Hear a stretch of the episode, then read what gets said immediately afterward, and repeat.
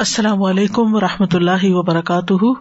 نحمد و نسلی علیہ رسول کریم ام آباد فاعوذ من الشیطان الرجیم، بسم اللہ الرحمٰن الرحیم۔ ربش رحلی صدری اویسر علی عمری وحل العقدم السانی یفق قولی۔ قریب مجیب پروگرام کے سلسلے میں آج ہم ان شاء اللہ جادو سے بچنے کی اور جادو کے علاج کی دعاؤں کے بارے میں پڑھیں گے۔ اور یہ اس سلسلے کا دوسرا پروگرام ہے۔ پہلا پچھلے ہفتے ہم کر چکے ہیں، تو آئیے شروع کرتے ہیں۔ اور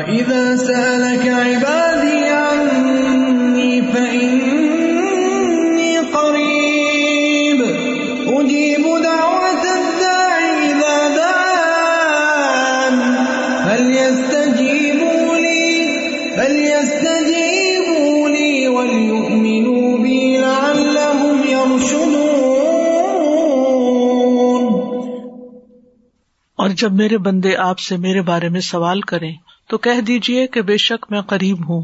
میں پکارنے والے کی پکار کا جواب دیتا ہوں۔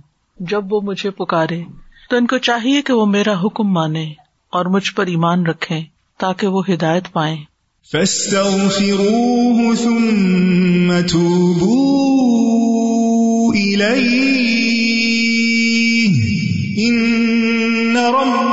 قریب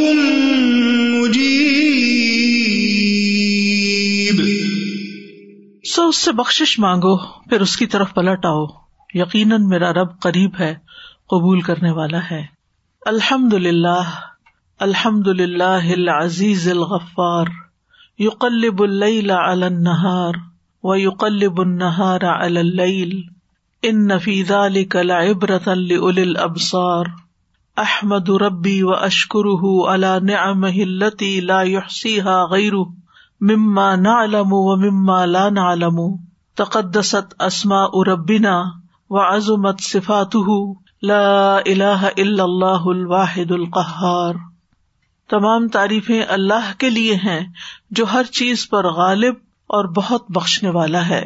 وہ رات کو دن سے بدلتا ہے اور دن کو رات سے بدل دیتا ہے. اس میں یقیناً اہل بصیرت کے لیے بہت بڑی عبرت ہے، سبق ہے۔ میں اپنے رب کی تعریف بیان کرتا ہوں اور اس کا شکر ادا کرتا ہوں ان نعمتوں پر جنہیں اس کے سوا کوئی شمار نہیں کر سکتا، کوئی گن نہیں سکتا۔ وہ نعمتیں جنہیں ہم جانتے ہیں اور وہ نعمتیں جنہیں ہم جانتے بھی نہیں ہیں۔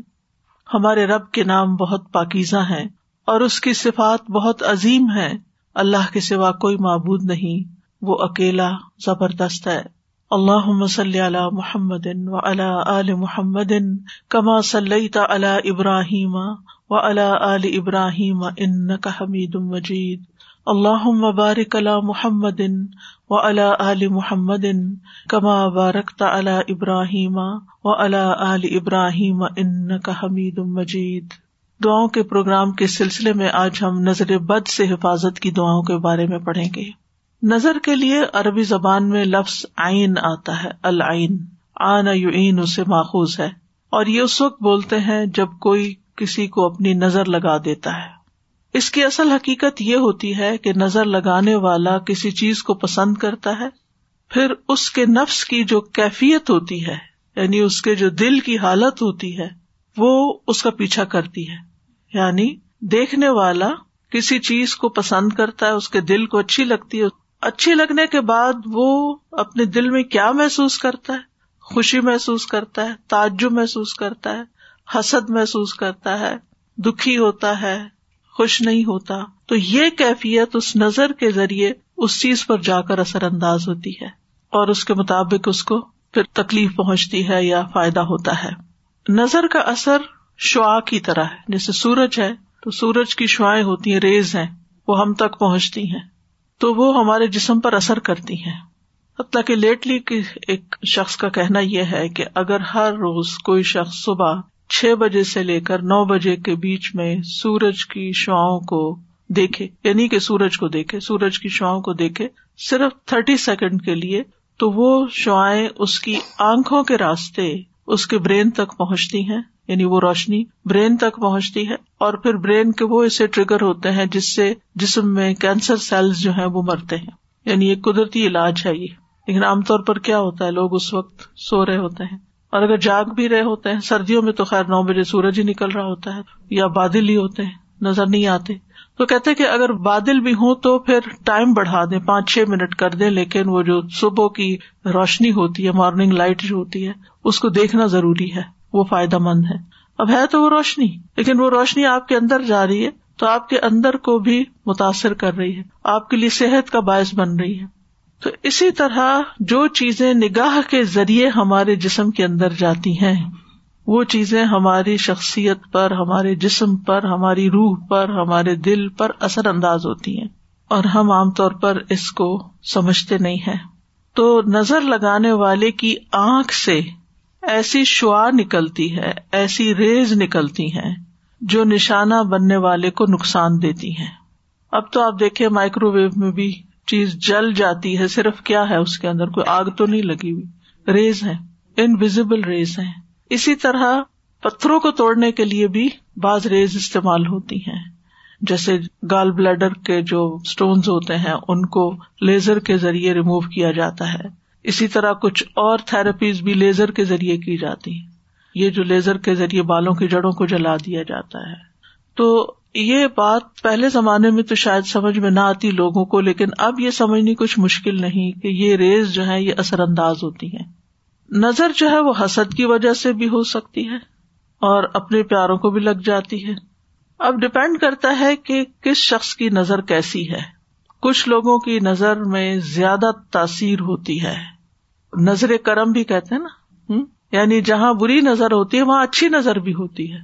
محبت کی نظر بھی ہوتی ہے۔ اور دوسرے کے ساتھ ایک احساس کی نظر بھی ہوتی ہے۔ کیئر کی نظر بھی ہوتی ہے۔ وہ بیمار کو فائدہ دیتی ہے۔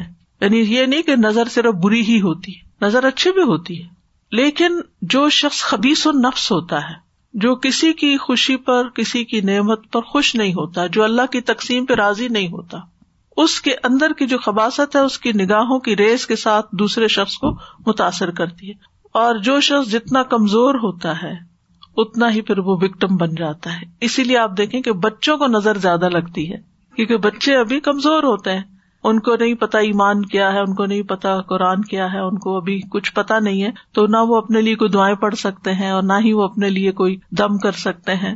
اسی لیے پیرنٹس کو چاہیے کہ وہ بچوں کی پروٹیکشن کا انتظام کریں۔ جیسے انہیں سردی گرمی سے بچاتے ہیں، بھوک سے بچاتے ہیں، نقصان دہ چیزوں سے بچاتے ہیں، بری کمپنی سے بچاتے ہیں۔ تو اسی طرح دعائیں اور ازکار پڑھ کر بھی ان کی پروٹیکشن کریں۔ حضرت ابراہیم علیہ السلام اپنے دونوں بیٹوں کے لیے دعا پڑھا کرتے تھے۔ اویزو کما بکلمات اللہ کلی شیطان محمد کلی عین اللہ اسی طرح نبی صلی اللہ علیہ وسلم حضرت حسن اور حسین پر، جبکہ ابھی وہ بچے تھے، ان پر بھی یہ پروٹیکشن کی دعا پڑتے تھے نظر سے بچنے کے لیے۔ تو یہ جو نظر بد جس کو کہتے ہیں، جو انسان کو تکلیف دیتی ہے، اس میں بنیادی طور پر آنکھ کا ہی کردار ہوتا ہے۔ ابن القیم کہتے ہیں، یہ زہریلے تیر ہوتے ہیں۔ یعنی نظر کے اندر سے جو ریز نکلتی ہیں، وہ تیروں کی طرح ہوتی ہیں۔ جو نظر لگائے ہوئے شخص کی طرف حاصد اور نظر لگانے والے کے نفس سے نکلتے ہیں۔ کبھی اس کو یہ تیر لگ جاتے ہیں اور کبھی خطا بھی ہو جاتے ہیں۔ ضروری نہیں کہ ہر حاصد اور نظر لگانے والے کی آنکھ سے جو نکل رہا ہے، وہ دوسرے کو نقصان بھی دے۔ بے اللہ ہوتا ہے۔ ایک ہی شخص ہوتا ہے، دس لوگوں کو دیکھتا ہے، مگر ایک کو لگتی ہے نظر، سب کو نہیں لگتی۔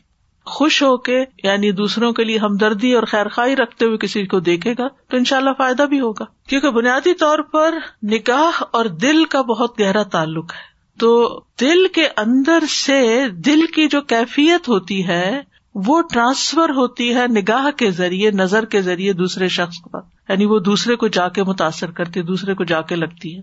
تو اسی لیے تزکیے کا حکم ہے۔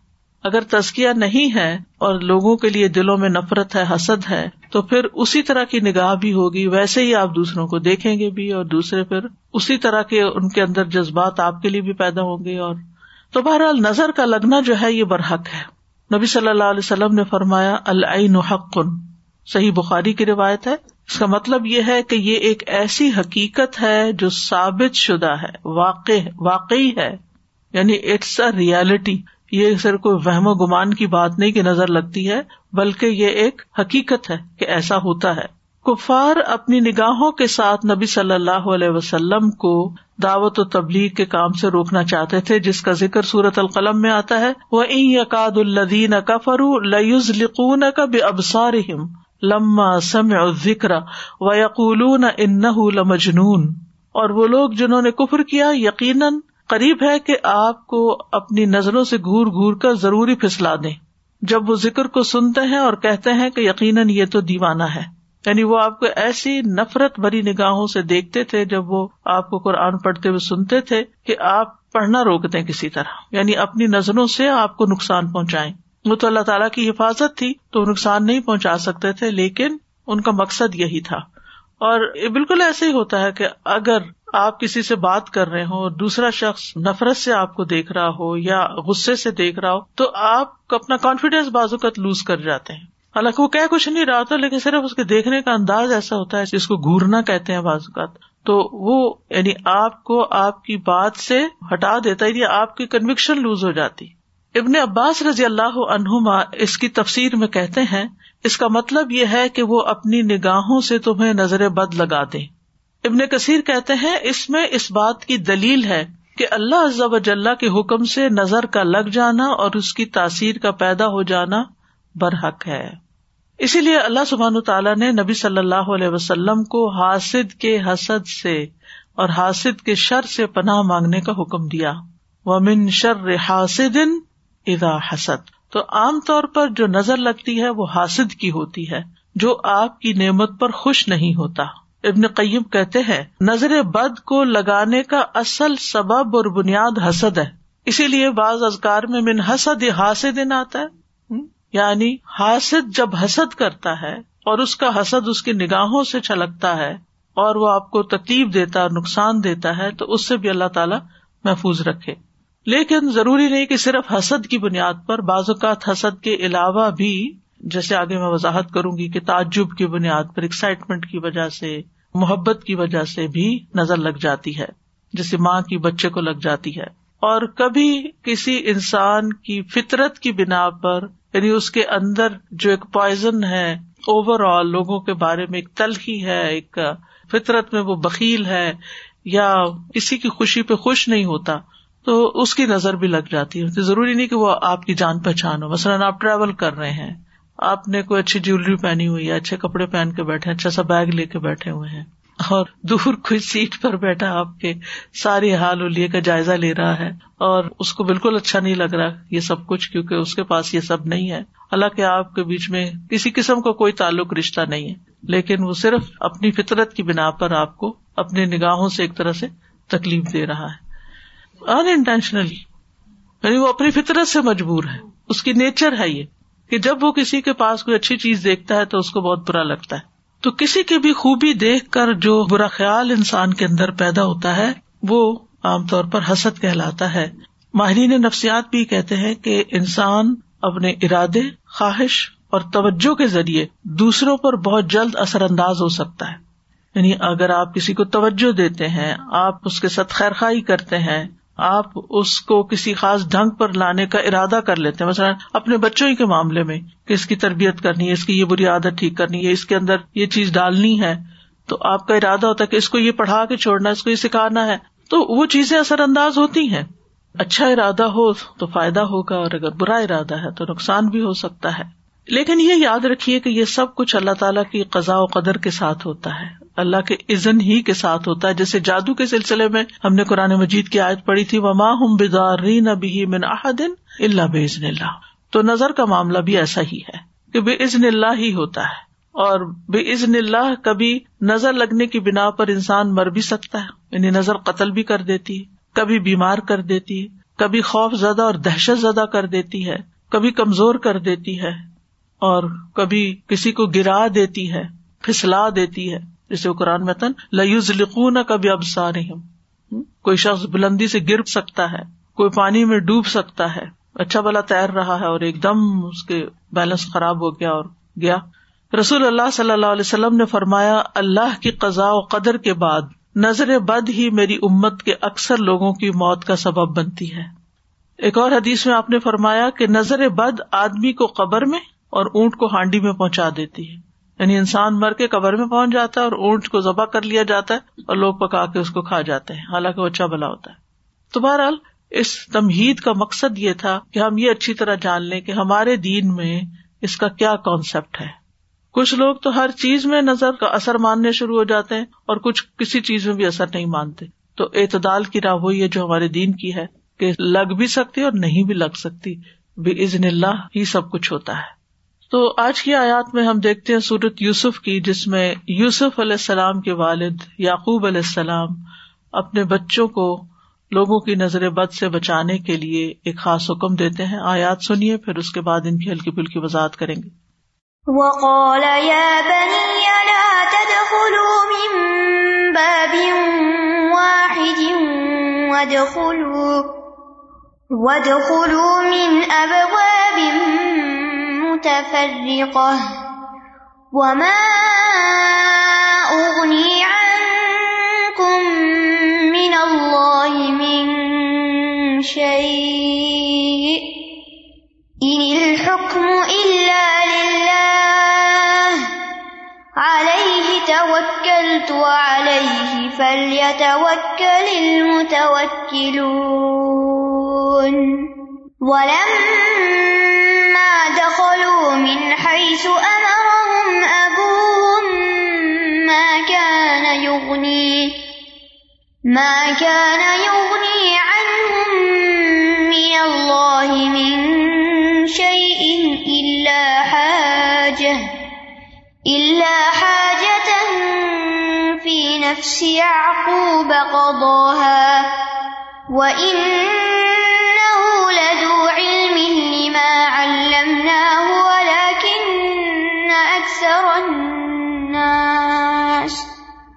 ولكن أكثر الناس لا يعلمون. اور یعقوب نے کہا، اے میرے بیٹو، تم سب شہر میں ایک دروازے سے داخل نہ ہونا، بلکہ تم مختلف دروازوں سے الگ الگ داخل ہونا، اور میں اللہ کی طرف سے آنے والی کسی چیز سے تمہیں نہیں بچا سکتا۔ حکم تو صرف اللہ ہی کا چلتا ہے۔ اسی پر میں نے توکل کیا، اور اسی پر پس چاہیے کہ توکل کرنے والے توکل کریں۔ اور جب وہ شہر میں اسی طرح داخل ہوئے جس طرح ان کے والد نے انہیں حکم دیا تھا، تو انہیں اللہ کے مقابل کوئی چیز کام نہ آئی۔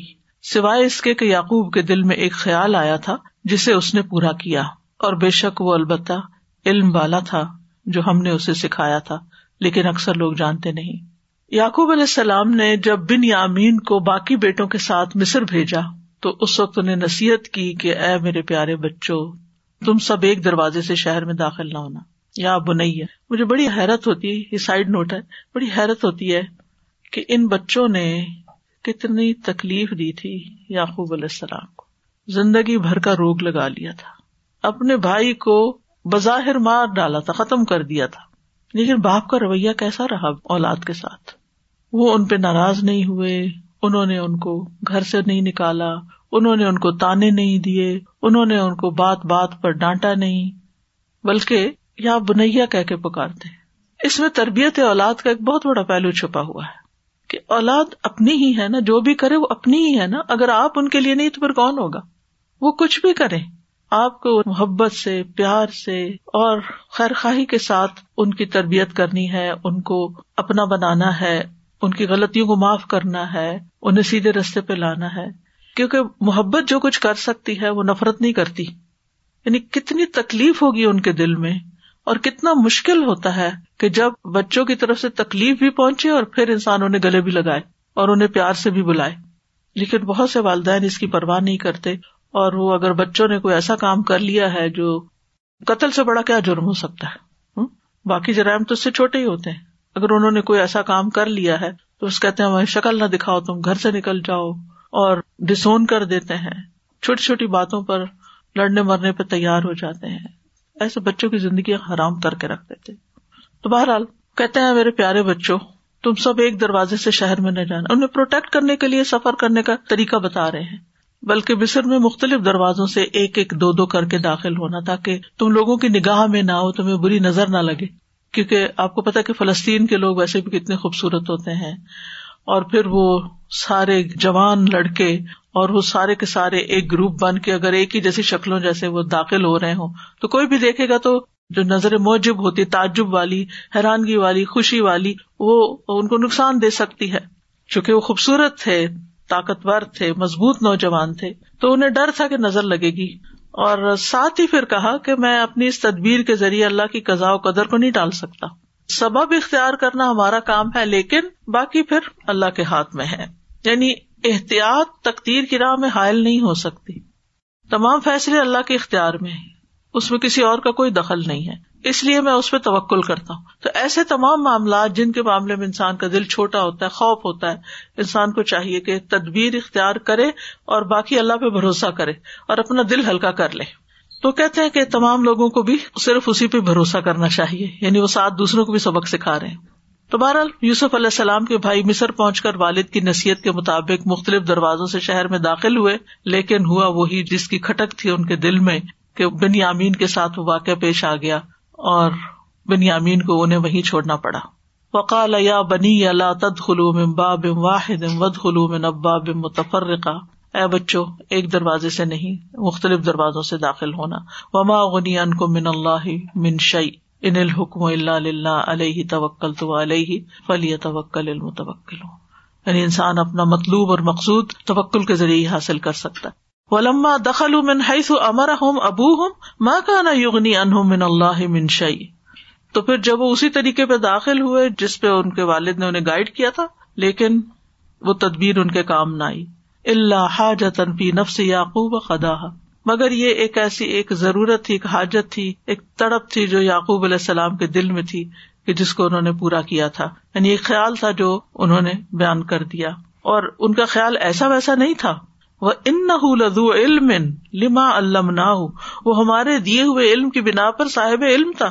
اس نے علم کی بنا پر یہ بات کہی تھی۔ یہ ہے اہم نقطہ کہ ان کو پتا تھا کہ نظر لگتی ہے۔ اور انہوں نے علم کی بنا پر ہی تدبیر اختیار کی تھی۔ اور علم کی بنا پر یہ کہا تھا کہ اللہ کی تقدیر کو میں نہیں ٹال سکتا۔ اور علم کی بنا پر ہی کہا تھا کہ توکل کرنا۔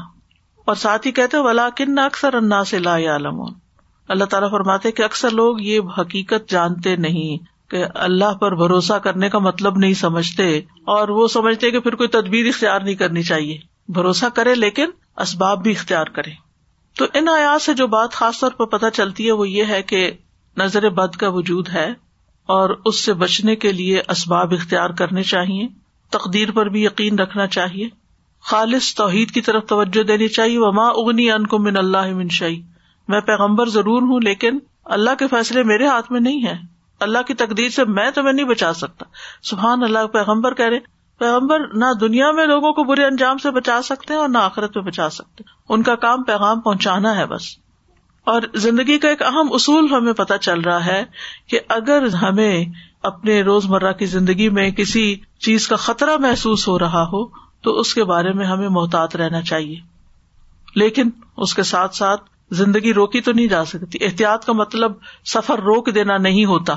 مثلاً آپ کو کہیں پہنچنا ہے اور آپ کو ڈرائیونگ کرنی ہے اور آپ کو ڈر بھی لگتا ہے کہ کہیں ایکسیڈینٹ نہ ہو جائے، تب آپ کو میں احتیاط کر رہی ہوں، گھر میں بیٹھ رہی ہوں کہ ڈرائیو کیا تو ایکسیڈینٹ ہو سکتا ہے، اس لیے میں نہیں نکل رہی۔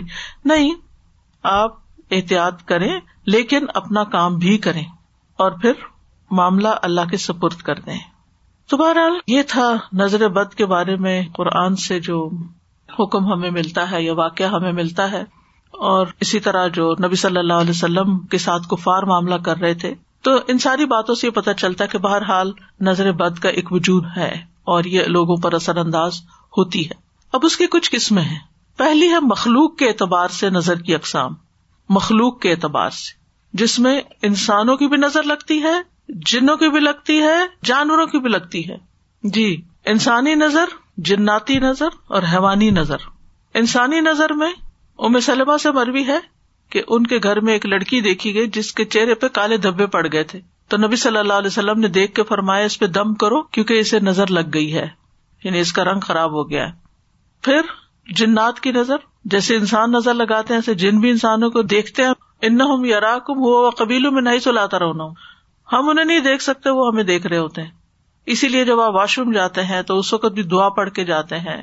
کپڑے بدلتے ہیں، بسم اللہ پڑھ کے بدلتے ہیں، تاکہ ان کی نظر آپ کے ننگے جسم پر نہ پڑے۔ تو یہ جو حدیث ہے نا حضرت ام سلمہ والی، اس میں صف اتن کا لفظ آتا ہے۔ صف اتن کا مانا ہوتا ہے نظرت من الجن، جنوں کی نظر۔ یعنی اس بچی کو جنوں کی نظر لگی ہوئی ہے۔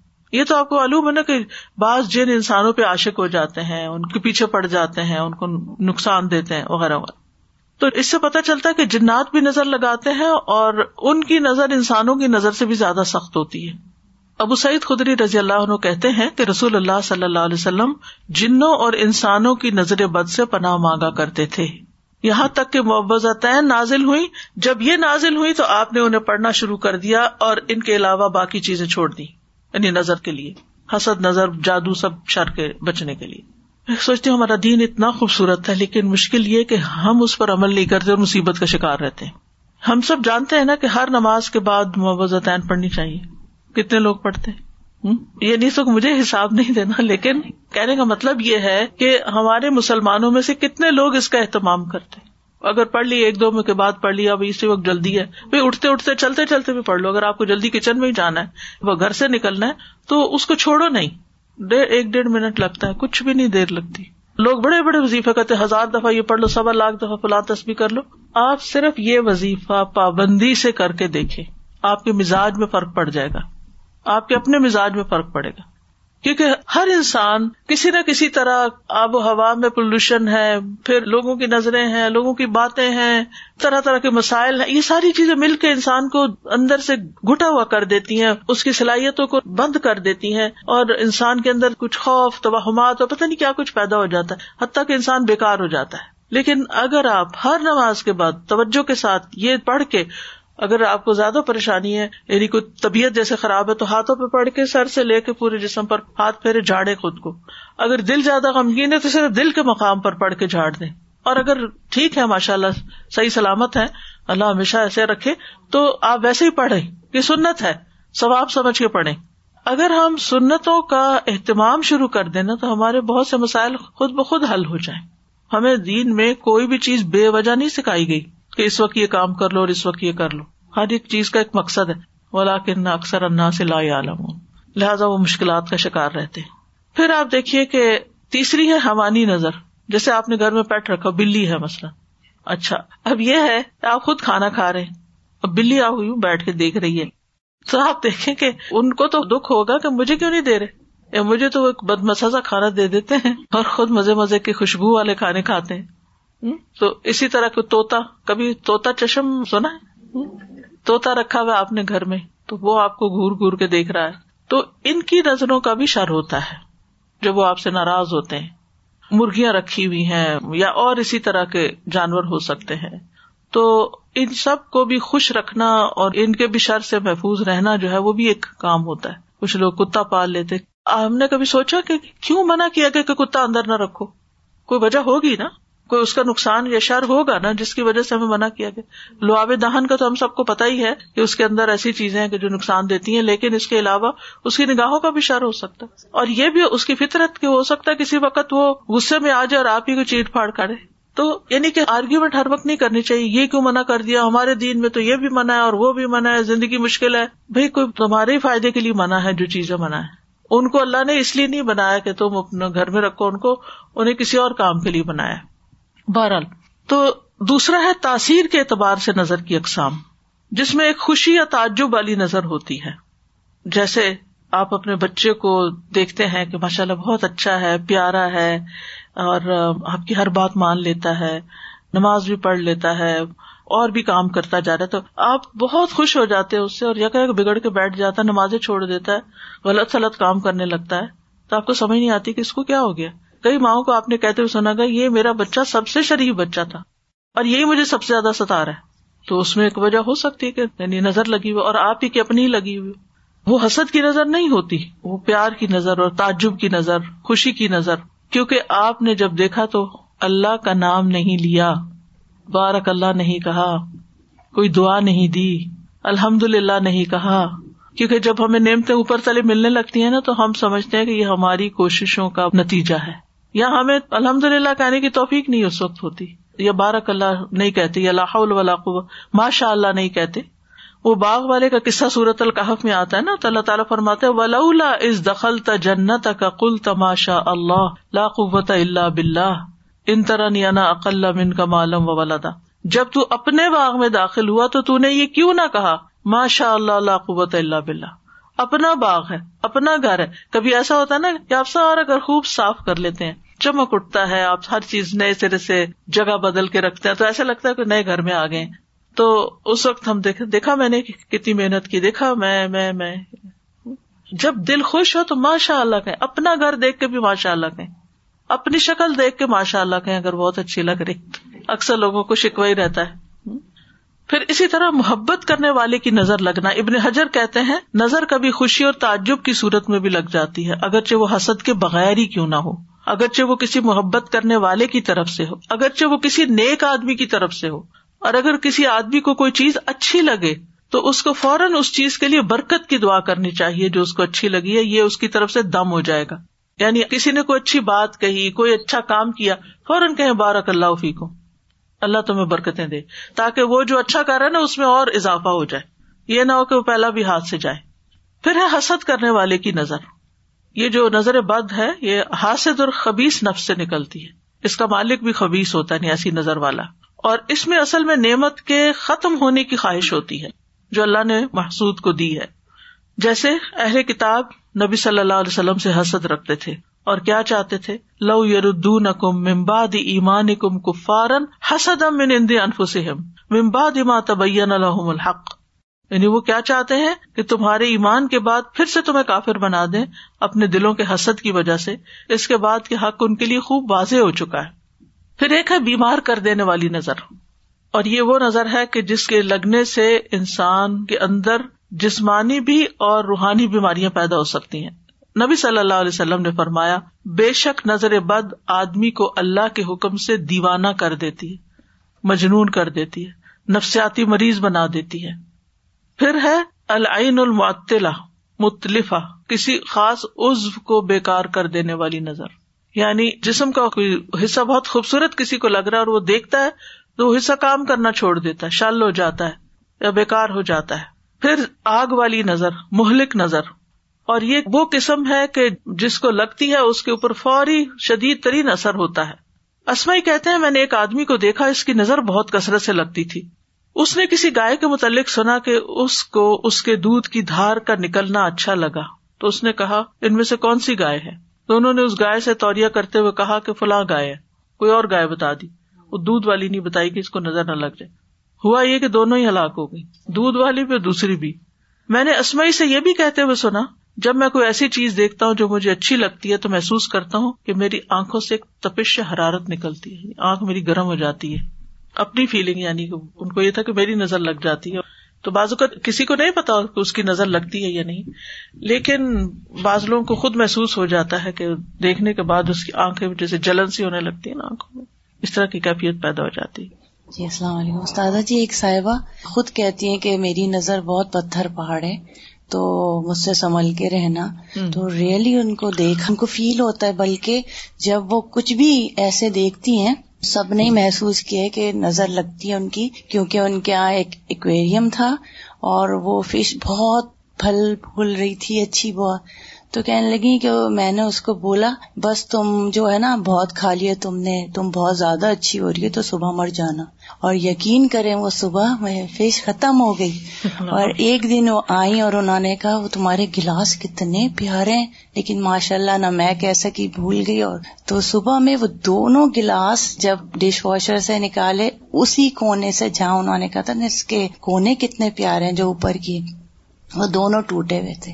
تو ماشاء اللہ کہنا بہت بہت ضروری اگر وہ نہیں کہہ رہی تو خود کہنا ضروری ہے۔ اب نظر لگنے کی وجوہات کیا ہوتی ہیں؟ پہلی بات یہ کہ جو کچھ ہوتا ہے اللہ کے حکم سے ہوتا ہے۔ ان الحکم اللہ اللہ اللہ سبحان تعالیٰ نے چونکہ یہ زندگی یہ دنیا آزمائش کے لیے بنائی ہے تو جس طرح اور چیزیں کچھ ہمارے لیے بیماری کا باعث بنتی ہیں وائرسز ہیں بیکٹیریاز ہیں جراثیم ہیں ایسے ہی یہ چیز بھی امتحانوں میں سے ایک امتحان ہے۔ اللہ کے لشکروں میں سے ایک لشکر ہے۔ پھر اسی طرح یہ یاد رکھنا چاہیے کہ ماں اصاب مصیبت اللہ بزن اللہ۔ اللہ کے عزن سے ہی مصیبت آتی پھر یہ کہ یہ تقدیر میں تکلیف لکھی ہوتی ہے۔ اس کا سبب بن جاتا ہے کوئی۔ نبی صلی اللہ علیہ وسلم نے فرمایا، نظر لگنا برحق ہے۔ اگر کوئی چیز تقدیر پر غالب آ سکتی تو وہ نظر بد ہے۔ ایک وجہ یہ بھی ہے کہ انسان کی زندگی میں ازکار اور تلاوت اور اللہ کے نام کی کمی ہوتی ہے۔ ابن کئیم کہتے ہیں کہ نظر بد ایک قسم کے تیر ہوتے ہیں جو محسود اور معیون کی طرف حاصد یعنی حسد کرنے والے اور نظر لگانے والے کے نفس سے نکلتے ہیں۔ کبھی ان کا نشانہ لگ جاتا ہے، کبھی خطا ہو جاتا ہے۔ پھر اگر یہ تیر اس کو ننگا پاتے ہیں، اس کے اس پر کوئی بچاؤ کا سامان نہیں یعنی ازکار وغیرہ کی کوئی لیئر نہیں اور یہ کہ صبح شام کے ازکار کی حفاظت کرنے والا نہیں تو تیر اس کو لگ جاتا ہے اور اس پر اثر انداز ہو جاتا ہے۔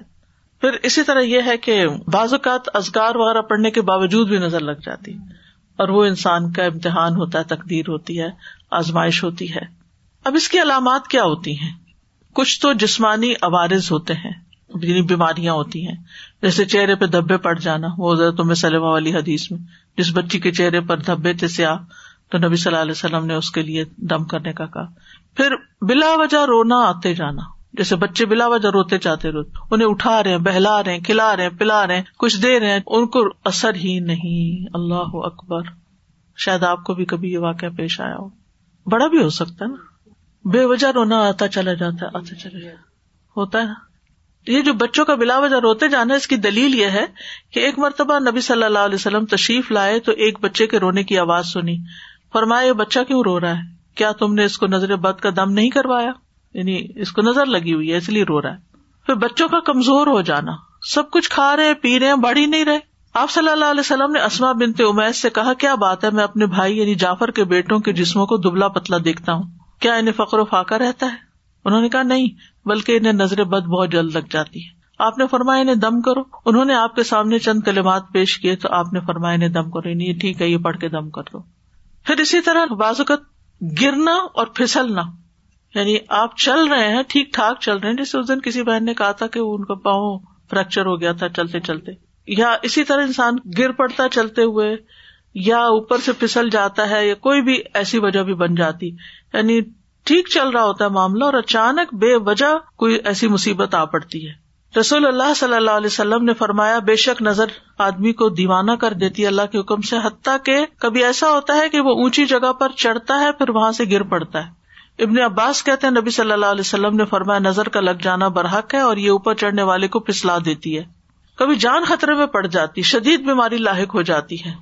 عبداللہ بن عامر کہتے ہیں کہ عامر بن ربیہ اور سہل بن حنیف یا حنیف دونوں غسل کرنے کے ارادے سے نکلے، وہ کوئی اوٹ تلاش کر رہے تھے کہ چھپ کے ذرا نہا لے سہل نے اون کا جبا اتارا۔ عامر کہتے ہیں، میں نے اسے دیکھا تو اسے میری نظر لگ گئی۔ وہ پانی میں اتر کر نہانے لگ گیا۔ میں نے پانی میں اس کے بڑبڑانے کی آواز سنی۔ میں اس کے پاس آیا، تین دفعہ آواز دی، اس نے جواب نہ دیا۔ پھر میں نبی صلی اللہ علیہ وسلم کے پاس آیا اور ساری بات بتائی۔ آپ تشریف لائے اور پانی میں داخل ہو گئے۔ گویا میں اب بھی آپ کی پنڈلیوں کی سفیدی دیکھ رہا ہوں۔ آپ نے اس کے سینے پر تین دفعہ ہاتھ مارا، پھر یہ دعا دی۔ اللہ ابہب ان ہر رہا و بردہ و وسا بہا اللہ، اس کی گرمی اور سردی اور بیماری اور لاغری دور کر دے۔ پھر کھڑے ہوئے اور فرمایا، جب کسی کو اپنے بھائی کا وجود یا کوئی مال پسند آئے تو اس کے لیے برکت کی دعا کرے کیونکہ نظر کا لگ جانا برحق ہے۔ یعنی وہ اتنی دیر میں ہی جیسے گویا کہ دنیا سے جانا شروع ہو گئے اسی طرح دیگر جسمانی علامات بھی ہوتی ہیں سر کا دکھنا، بے وجہ بخار چڑھ جانا، بغیر کسی وجہ کے۔ دونوں یا کسی ایک کندھے میں درد ہونا، جیسا کہ کوئی انگارا یا تپش ہو کندھے میں یا بازوقت پیچھے ایک جگہ ایسے جلنے سے لگ جاتی ہے۔ پشت کے نچلے حصے میں درد ہونا یعنی بیک بون پہ نیچے کی طرف۔ قرآن سنتے وقت جمائیوں کا زیادہ یون بہت کرنا۔ جب فضا میں خنکی ہو تو جسم کی حرارت کا بڑھ جانا ٹھنڈک سے، اور اس کے برعکس بھی گرمی ہو تو جسم کو بہت ٹھنڈا ہو جانا اپوزٹ ٹیمپریچر پہ چلے جانا۔ بالوں کا اچانک گرنا کہ پورے پورے لچھے ہاتھ میں آنے لگ جائیں۔ ذہنی پراگندگی زیادہ ہونا کہ فوکس نہیں کر پا رہے۔ وزن اچانک کم ہونا شروع ہو جانا۔ کھانے کی خواہش ختم ہو جانا۔ چیز کو ذہن میں رکھنے، حفظ کرنے اور سمجھنے کی قدرت نہ ہونا، فوگی سا ذہن ہو جانا۔ کثرت سے پسینے آنا اور پسینے کی بو کا بھی چینج ہو جانا، متغیر ہو جانا۔ جلد پر پھوڑے، پھنسیوں یا خارش کا ظاہر ہونا۔ نیند کا کم آنا اور زیادہ تر جاگنا۔ علیحدگی اور تنہائی پسند کرنا۔ رونے کی خواہش کرنا یا ہمیشہ روتے ہی رہنا۔ تو یہ کبھی کبھی چیزیں کٹھی بھی ہو سکتی ہے اور کبھی کوئی ایک بھی ہو سکتی ہے اور ان میں ایک راکی فرق کر سکتا ہے، جو تجربہ کار ہوتے ہیں۔ پھر اجتماعی عوارض، مجالس سے علیحدگی اختیار کر لینا اینٹی سوشل ہو جانا، کسی سے ملنا جلنا نہیں۔ مال میں برکت نہ ہونا، معیار زندگی اچانک گر جانا، کام سے نفرت، باوجود قدرت اور ہمت کے کام کرنے کی خواہش نہ رہنا رسک تلاش کرنے سے روگردانی کرنا۔ بہت کام کر لیا، میں ریٹائرمنٹ لینا چاہتا ہوں۔ لوگوں پہ تہمت لگانا کہ یہ مجھے گورتے ہیں، یہ بھی اس کی ایک علامت ہوتی ہے۔ کتنی عجیب بات ہے۔ کہ فلاں مجھے دیکھ رہا تھا، فلاں مجھے گور رہا تھا۔ اور اسی طرح کے دیگر نفسیاتی بیماریوں کا پیدا ہو جانا۔ اب کرنے کا کام کیا ہے؟ سب سے پہلے تو اللہ پہ بھروسہ کرے ماں دابت اللہ ہوا آخر بناسیت سب کی پیشانی کے بال اللہ کے ہاتھ میں سب اللہ کے کنٹرول میں ہے حسبی اللہ اللہ اللہ علیہ توکل تو وہ ہوا رب الرش فوراً اللہ کی طرف رغبت کرے اللہ کی پناہ لیں۔ نبی صلی اللہ علیہ وسلم نے فرمایا، اللہ تعالیٰ سے نظر لگنے سے پناہ مانگو۔ جیسے ہم اور چیزوں سے مانگتے ہیں نا پناہ، کہ ان سے بچا اللہ تعالیٰ ہمیں۔ تو اس سے بھی بچنے کی دعا کرنی چاہیے۔ کیونکہ نظر کا لگ جانا برحق ہے۔ رسول اللہ صلی اللہ علیہ وسلم نے فرمایا، اللہ تعالیٰ فرماتا ہے، میرا محبوب بندہ اگر مجھ سے مانگتا ہے تو میں اسے دیتا ہوں۔ اگر وہ کسی دشمن یا شیطان سے میری پناہ مانگتا ہے تو میں اسے محفوظ رکھتا ہوں۔ پھر نعمتوں کو چھپانا۔ بہت زیادہ نعمتوں کا اظہار نہ کرے لوگوں کو نہ بتائے میرے پاس یہ بھی ہے، یہ بھی ہے، یہ بھی ہے۔ کیونکہ دوسرے لوگوں کو پھر حسد ہونے لگتا ہے۔ ابو حرارا رضی اللہ عنہ مرفون یعنی نبی صلی اللہ علیہ وسلم سے روایت کرتے ہیں، تم اپنی ضرورتوں کو پورا کرنے کے لیے ان کو رازداری میں رکھ کر مدد حاصل کرو۔ بے شک ہر صاحب نعمت حسد کیا جاتا ہے۔ پھر ہے حاصد سے بچ کے رہنا۔ یعنی جس کا پتا چل جائے کہ یہ آپ سے جیلس ہے، اس سے بس تھوڑا تعلق کم کرے ضرورت سے ہی ملے۔ کوئی بھی اچھی چیز دیکھ کر برکت کی دعا دینا۔ ماشاء اللہ لاقوت اللہ بلّہ پڑھنا۔ مال کے علاوہ کچھ اور چیز اچھی لگے تو بارک اللہ کا لفظ استعمال کرنا۔ مال اچھا لگے، گھر اچھا لگے تو ماشاء اللہ اللہ قوت اللہ بلّہ لیکن اگر اس کے علاوہ کوئی چیزیں اچھی لگے تو اللہ برکت دے، بارک اللہ فی کم بارک علیہ اسی طرح دنیا کی اگر کوئی چیز بہت اچھی لگ رہی ہے تو آخرت کو یاد کریں، لبیک، ان شائش الآخرہ اصل زندگی تو آخرت کی زندگی ہے، یہ تو ختم ہو جانے والی ہے۔ اگر کسی کے پاس ہے بھی تو کتنے دن کے لیے؟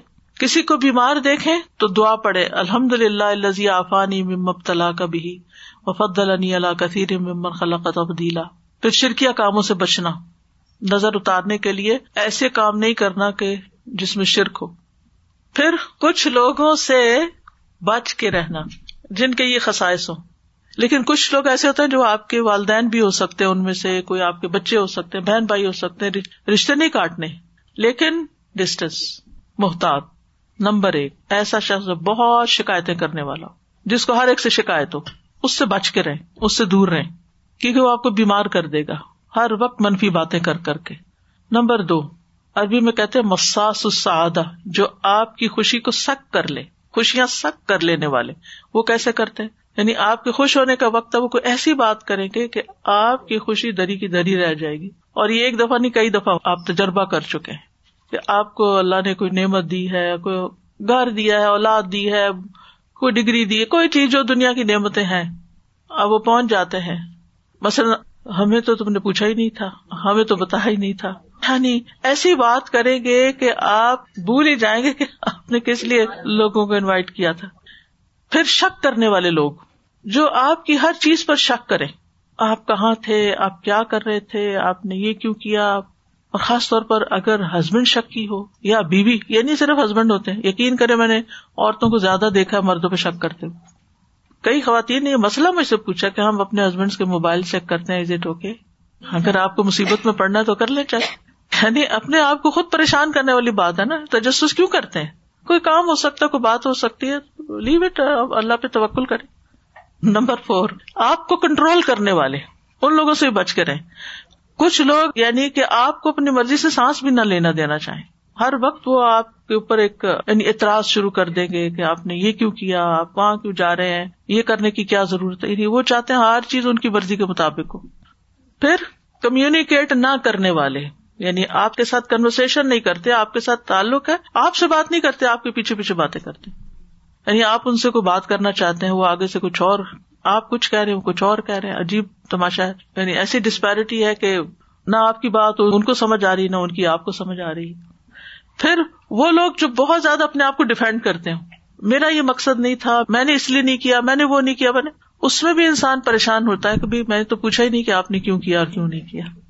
پھر اسی طرح حسد کرنے والے یعنی جو لوگ آپ سے حسد کرتے ہیں، ان سے بھی بچ کر رہے یعنی کم ملے ان سے، اپنی نعمتوں کا ان کے سامنے تذکرہ نہ کریں۔ پھر من چلے سے لوگ جو ہر وقت یعنی انہیں کوئی کسی ایک بات پر نہ رہے، ہر وقت اپنا اسٹینس بدل دیں۔ نان سیریس بھی ہو سکتے ہیں، لیکن یعنی آپ ان کو ایک بات کہتے ہیں، وہ کہتے ہیں ہاں ٹھیک ہے، پھر تھوڑی دیر میں وہ کہیں اور جاتے ہیں، وہاں سے کچھ اور سن کے آ جاتے ہیں، پھر آپ کو کہتے ہیں، نہیں، یہ ٹھیک نہیں ہے۔ یعنی کوئی استقامت نہیں زندگی میں۔ آپ ان پہ ٹرسٹ نہیں کر سکتے کہ آپ ان کو کوئی کام دیں گے، کوئی ریسپانسبلٹی دیں گے تو وہ کچھ کریں گے، وہ لیک آف میچورٹی سے ہوتا ہے۔ پھر بکیل کچھ خرچ نہ کرنا چاہیں۔ پھر ایکسپلائٹرس آپ کو ایکسپلائٹ کرنے والے۔ آپ کو جانے بغیر آپ کی ہبت کرنے والے۔ ایسے لوگوں سے متھا نہ لگائیں۔ یا کسی کو جانے بغیر مثلاً نہ آپ کسی پالیٹیشین کو جانتے ہیں، نہ آپ کبھی اس سے ملے ہیں، نہ آپ کو کوئی حقیقت پتا ہے۔ جھوٹے پروپگنڈے سن کے آپ بھی ساتھ شامل ہو جاتے ہیں، فلاں چور ہے، فلاں ایسا، فلاں ویسا۔ یہ آپ نے کون سی چیز دیکھی تھی؟ آپ کی آنکھوں نے دیکھی تھی یا کانوں نے؟ اس کے منہ سے کچھ سنا تھا۔ فرسٹ ہینڈ انفارمیشن کیا آپ کے پاس؟ اس قسم کے لوگ جو لوگوں کی برائیاں آپ سے آ کے کریں، ان سے بھی بچ کے رہیں۔ تو یہ سارے لوگ کسی نہ کسی طرح آپ کی زندگی کو حرام کر دیتے ہیں۔ پھر آپ کہیں گے، جائیں کہاں؟ اگر ہمارے اندر اس میں سے کوئی چیز ہے تو اس کو باہر نکال دیں۔ دوسری بات یہ ہے کہ سبق اس سے یہ ملتا ہے کہ ٹو مچ سوشلائزنگ جو ہے وہ انسان کے لیے نقصان دہ ہے۔ کیونکہ ہم میں سے ہر ایک کے اندر ان میں سے کوئی نہ کوئی چیز ہو سکتی ہے نا۔ بلکہ ہے، کسی نہ کسی درجے تھوڑی صحیح، زیادہ صحیح کرتے ہیں نا کچھ۔ تو پھر خواہ مخواہ کی یعنی انسان کی زندگی ضائع ہوتی ہے، وقت ضائع ہوتا ہے، صلاحیتیں ضائع ہوتی ہیں۔ بہتر ہے انسان کو پروڈکٹیو انسان بننے کے لیے اپنی زندگی کا کوئی گول رکھے اپنے آپ کو مصروف کریں اور کسی کام میں اپنے آپ کو لگا لیں تاکہ ان چیزوں سے آپ کو چھٹکارا ہو۔ پھر قرآن سے علاج کریں، کیونکہ قرآن شفا ہے۔ کل ہُو الدین امن ہدم و شفا صورت فصلت میں آتا ہے۔ صورت اسرا میں ہے وہ من القرآن ما ہوا شفا ام و رحمت المنین ولا یزید الظالمین اللہ خسارا یاد رکھیے، جس طرح قرآن ہدایت ہے نا، ایسے ہی قرآن شفا ہے۔ قرآن سے ہدایت بھی لینی چاہیے، قرآن سے شفا بھی حاصل کرنی چاہیے۔ ہم ہدایت کی کتاب تو اس کو سمجھتے ہیں کہ ہدایت کے لیے پڑھو لیکن شفا کے لیے نہیں پڑھتے۔ تو شفا کے لیے بھی پڑھنے کی ضرورت ہے۔ حضرت عائشہ کہتی کہ رسول اللہ صلی اللہ علیہ وسلم ایک مرتبہ ان کے پاس تشریف لائے تو دیکھا کہ ایک عورت انہیں دم کر رہی ہے۔ آپ نے فرمایا کتاب اللہ کے ساتھ اس کا علاج کرو۔ سورت فاتح سے علاج، وہ جو ایک سردار کو بچھو کاٹ گیا تھا، جس نے مسلمانوں کی مہمانی سے انکار کیا تھا، تو ان کا جو لیڈر تھے، انہوں نے ان کو دم کر کے ان کا علاج کیا۔ سورت البقرا کی تلاوت کرنا اور سننا۔ نبی صلی اللہ علیہ وسلم فرمایا سورت البقرا پڑھا کرو، کیونکہ اس کا پڑھنا باعث برکت اور اس کا چھوڑنا باعث حسرت ہے۔ اور جادوگر اس کو حاصل کرنے کی طاقت نہیں رکھتے۔ تو روز پڑھنے کا وقت مقرر کرے شفا کی نیت سے پڑھے ہدایت کی نیت سے بھی پڑھے لیکن شفا کی نیت سے بھی پڑھے اور اس وقت میں اور کام، موبائل بند، لوگوں کے ساتھ بات چیت بند، اپنا وظیفہ کر کے اٹھے خاص طور پر اگر بیمار ہے یا کوئی مسئلہ ہے، کر سکے تو روز ایک دفعہ پڑھ لے، پوری آدھی پڑھ لے، چار حصے کر لے، اس کے چھ حصے کر لے، جیسے بھی آسانی ہو۔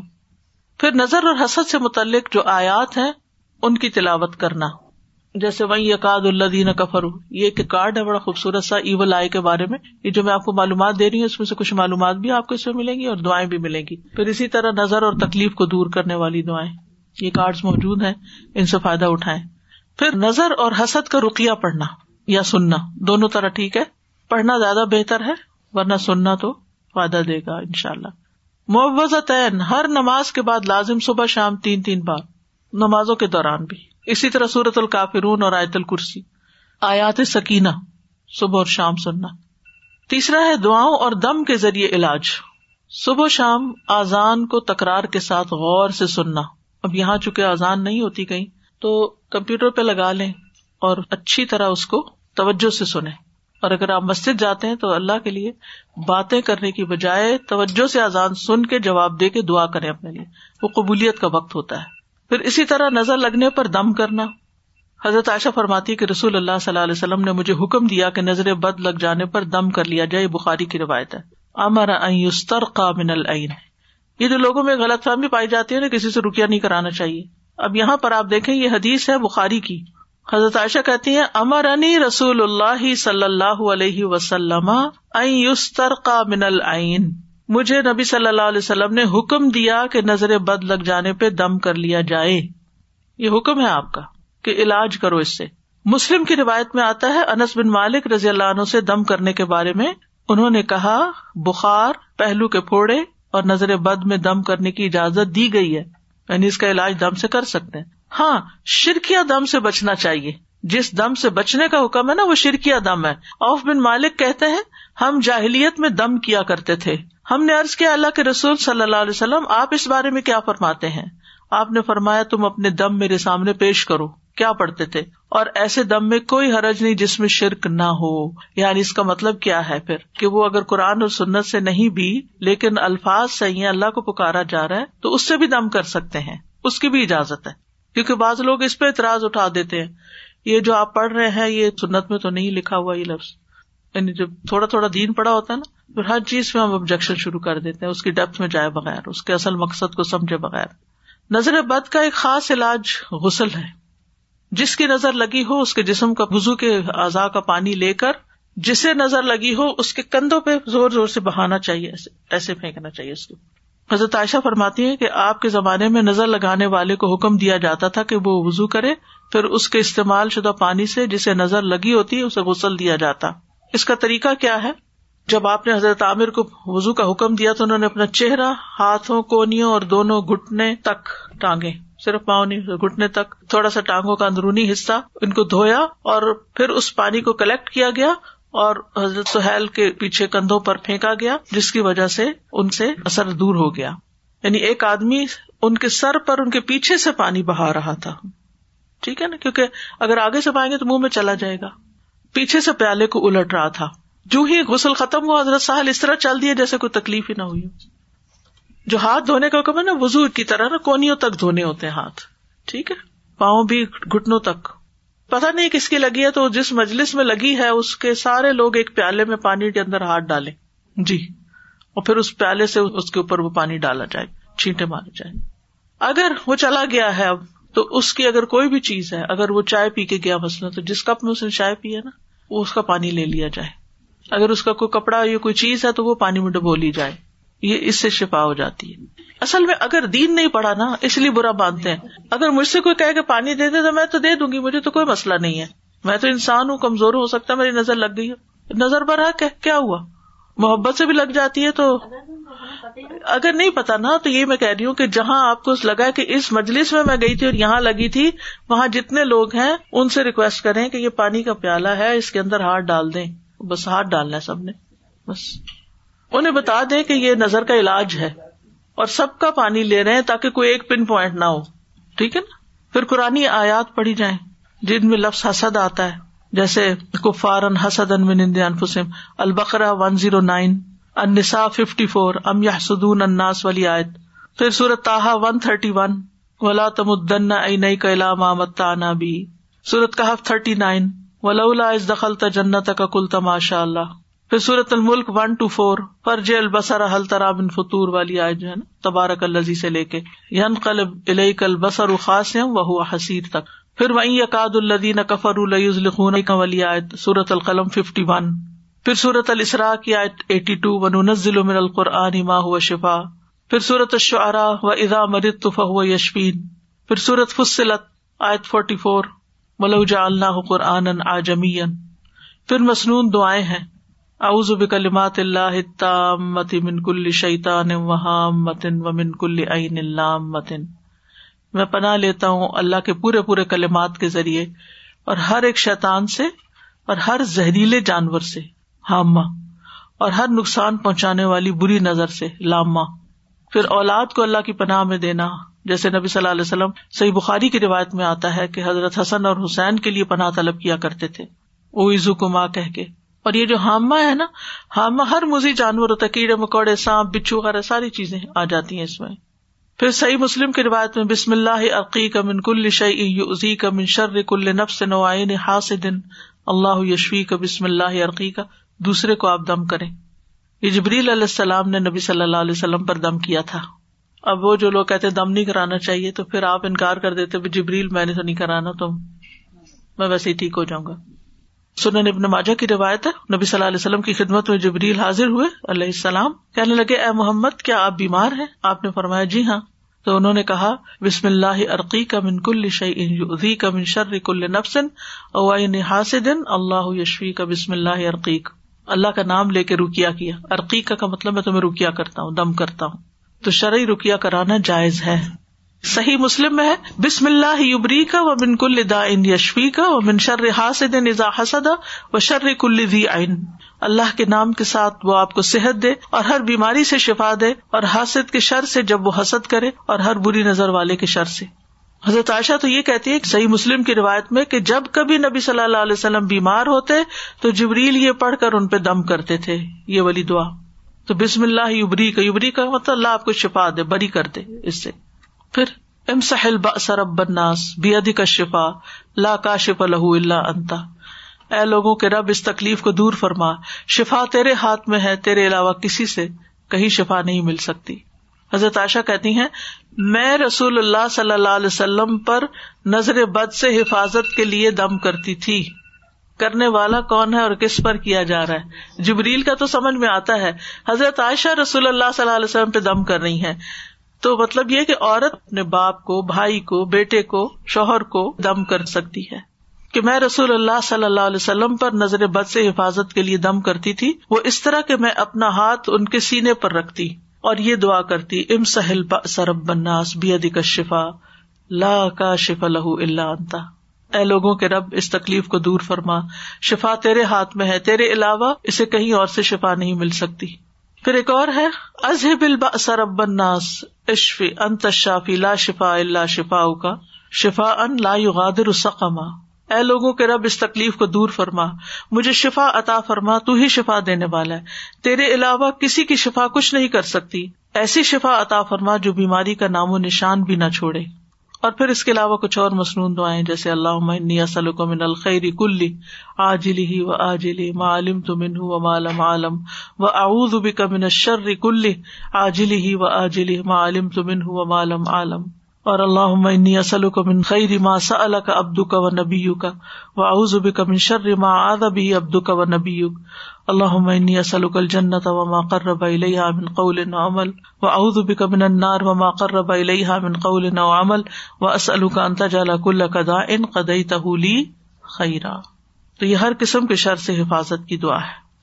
پھر اوز کلمات اللہ التامت من غزب ہی و شر عبادی ہی و من حمزات شیاتی درون میں اللہ کے کامل کلمات کی پناہ میں آتا ہوں، اس کی ناراضگی سے اس کے بندوں کی شرارتوں سے شیتانوں کے وسوسوں سے اور اس بات سے کہ وہ میرے پاس آئے۔